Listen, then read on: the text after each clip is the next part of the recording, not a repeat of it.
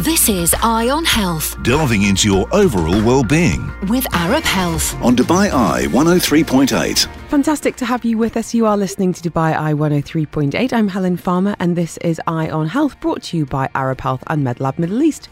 Digital health is the new landscape for general and specialist medicine, according to the Bioscience Italian Institute. And joining us now is the founder, Mister Giuseppe Mucci. Giuseppe, thank you so much for being with us. I'm so fascinated to hear a little bit about what you've been doing at the Institute and what the implications could be for us, the general public. And of course, you know, should we become your patients at some point? So tell us a little bit about your background first and why you decided to found that institute. First of all, uh, it's very important to consider that the digital medicine arrived quickly and easily in all homes and to all people, and we have to use these skills. And uh, the aim of to use the technological uh, innovation based on what is the development of the, our company and our patent is uh, based on the management of the physiological conditions that are responsible and are driver of the most important disease. And uh, this, this condition can be treated before the disease is uh, developed. So, with an extensive and widespread access to the population, we can monitor and manage the fat, uh, pathophysiological or physiological condition of the population, mm-hmm. that there are the conditions that uh, are the driver of the development of the disease. And the doctor can treat this driver condition uh, with the lower cost and uh, with the more effectively uh, results, because um, to treat the inflammation is better than to treat the disease that uh, are uh, the consequence of the inflammation. Mm-hmm. So in terms of your focus at the Institute, what is it that you treat um, specifically? Can you give us an idea of, of what happens there? Yes, so uh, what's happened that, um, uh, which is... Uh, In, in the development uh, of the disease like a cancer, in this moment in the world, the prevention is done by the cancer early detection. But the cancer early detection can detect the cancer only when it's already formed. And this is not prevention of the cancer. Mm-hmm. This is prevention from death from cancer. Mm-hmm. In fact, the, the death from cancer is going to be reduced statistically, but the, the patient that have cancer is going to increase. What we are going to do, we are going to in, identify the, uh, the driver condition development of cancer. It is a physiological, physiopathological condition. So we detect the, the genetic instability, we detect the, the chronic inflammation, the bacterial imbalance, and the immunosystem deficiency. These four conditions are the conditions that uh, from which the cancer is developed, mainly based on the uh, genetic instability, because uh, how the cancer develops, mm-hmm. when our uh, body is no more able to repair the damage that our D N A received from uh, environment and, receive, uh, and uh, a lot of uh, Uh, risk uh, factor. So what we created is a dash- dashboard for the doctor with which he can understand when the onco-suppressor gene, the gene that uh, to repair this damage, is not working. We will develop the cancer in five to fifteen years. What we are going to do, so we created an algorithm with which we can assess if this uh, onco-suppressor gene if uh, is able to repair or not our damage. I'd love it if you could talk me through it. So let's say I was a potential patient, Giuseppe. Can you talk us through that process um, and ultimately how, what, what that would look like from a patient point of view?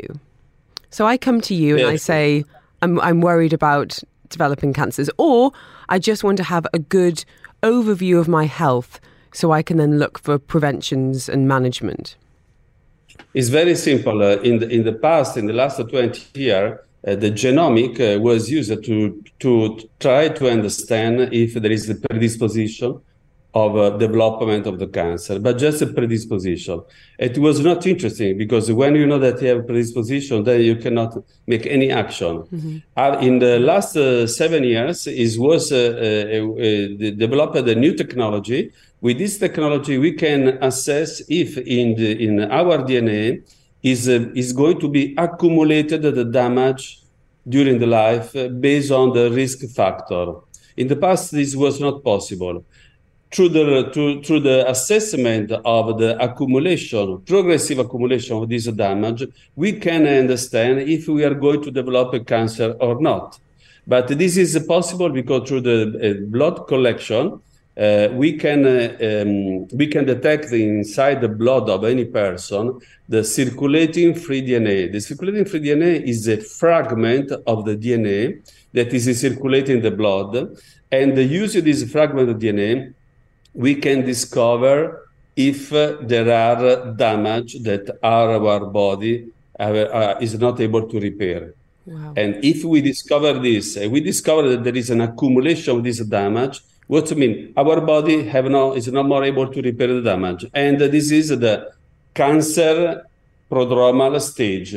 What do you mean? We are going to shift the paradigm of the prevention of the cancer from the cancer early detection to the cancer driver interception. It means we, we intercept the driver of development of the cancer, and then we treat this before the cancer is already formed. That's incredible. It really is. And presumably the more people you're working with, the more you start to identify patterns in terms of cancers in different regions and in different parts of the world, what's what's becoming more and more prevalent and why that might be. Um, and then, as you're saying, it's it's a step before prevention. What happens next, presumably, is to do with treatment. And I wondered where personalised medicine might be coming in when it comes to digital health. What, what movement are we seeing in that part of the industry, Giuseppe? So the, um, having this dashboard and having this parameter that are an indicator of the ability of uh, inability of our onco-suppressor gene to work, we assess the physio- physiological, physiopathological condition, but it's not a disease.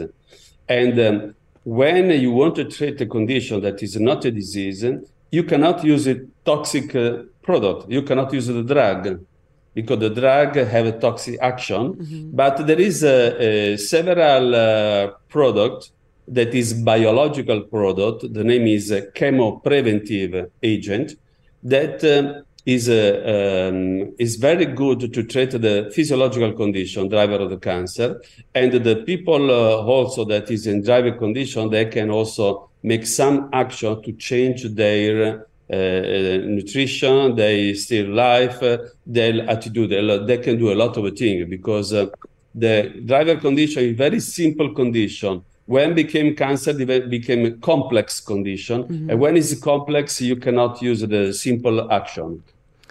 So what kind of far-reaching implications do you think digital health could have? Um, I know we're talking about specifically what you're doing at the Institute. When we look at healthcare in general, and maybe that is the day-to-day, it's the sore throats of a, of a child or, you know, care of the elderly, where do you think it could be going in the next five to ten years? The, it's very important to know that the, the big uh, goal of this uh, cancer-driven interception is the data, is artificial intelligence, is the machine learning. Why?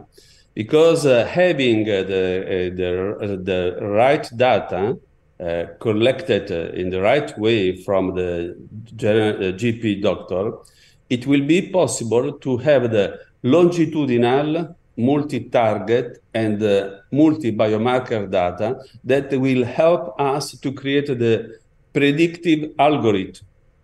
In this case, using the digital uh, artificial intelligence, we can uh, predict the disease before the disease is already formed. And also, it will be possible to create the biomarker of the driver condition of development of the cancer.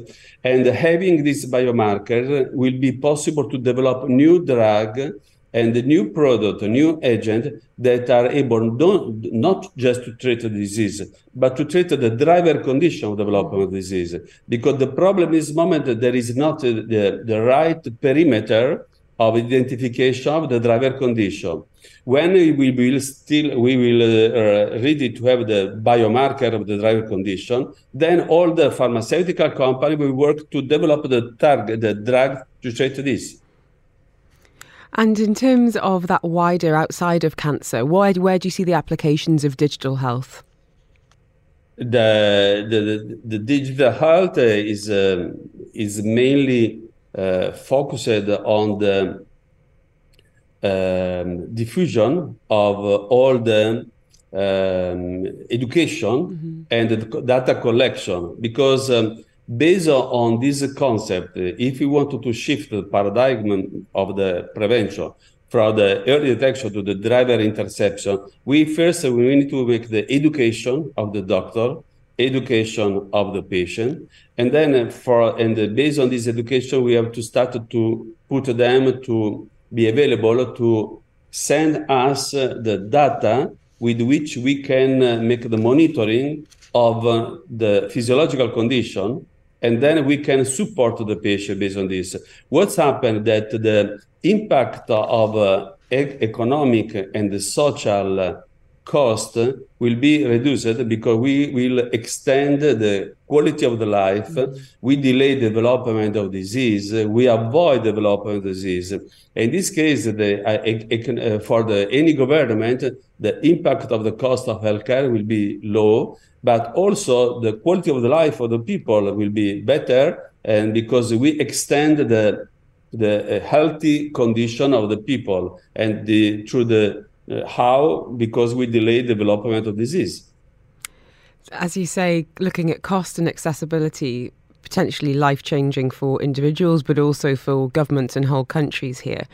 Thank you so much for all the hard work you're doing there. Um, and this is here in Dubai right now. Um, you are there at the Bioscience, Bioscience Italian Institute, um, and you are looking at stem cells in particular. Um, so aside from cancer, where else do you see stem cell applications being effective um, in, in other areas of health? Just while we have you on the line, because I'm, I think a lot of people are curious about how stem cells can be used for all sorts of different conditions. Yes, we are the first and the unique uh, cell factory in the Middle East. So we have a laboratory. Uh, we opened here in two thousand thirteen. So it's ten years that uh, in Dubai Healthcare City, we uh, make the fat collection from the patient, twenty C C of the fat. We extract the stem cells and expand the stem cells in uh, during in, in two, three weeks. And after the stem cell expansion, the stem cells are ready to treat a lot of uh, degenerative process of the body tissues.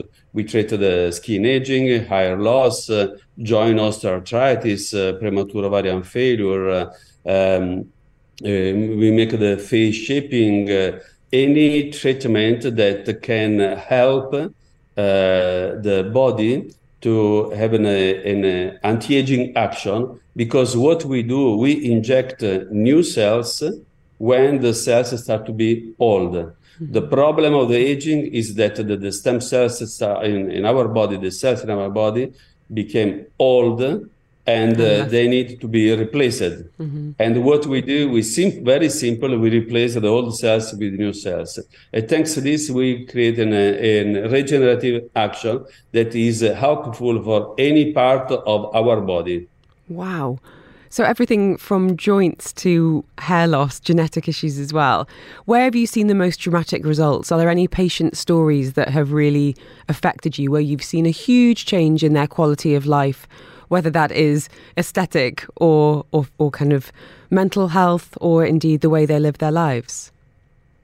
Uh, the, the impact is different patient by patient. We had a patient just uh, eighty years old, he was suffer from pancreatitis. And uh, he was desperate for this. Uh, after two treatments, he went to his doctor. His doctor told him, what's going on? Your, your pancreatitis disappeared. Why? Because the stem cells have very huge uh, anti-inflammatory action. And the pancreatitis is a, is a huge inflammation of the pancreas. Mm-hmm. So because if you combine The, the two uh, things, the inflammation and the property and action of stem cells, it's easy to understand also which could be the, the results of the treatment. So it's very easy, simple. We make the, a very important selection of the patient, because we never want any patient to be treated if there is not the right indication to mm-hmm. treat him. Mm-hmm. So do you think you could help me with my bad knees?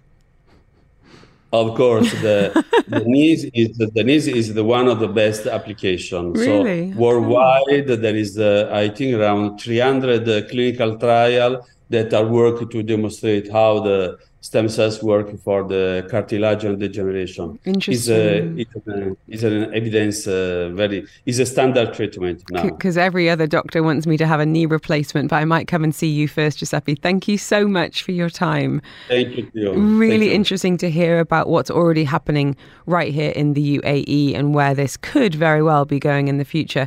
Uh, Giuseppe Mucci joining us from the Bioscience Italian Institute. Thank you so much for your time, sir. Thank you, sir. Bye-bye. Eye on Health with Arab Health on Dubai Eye one oh three point eight.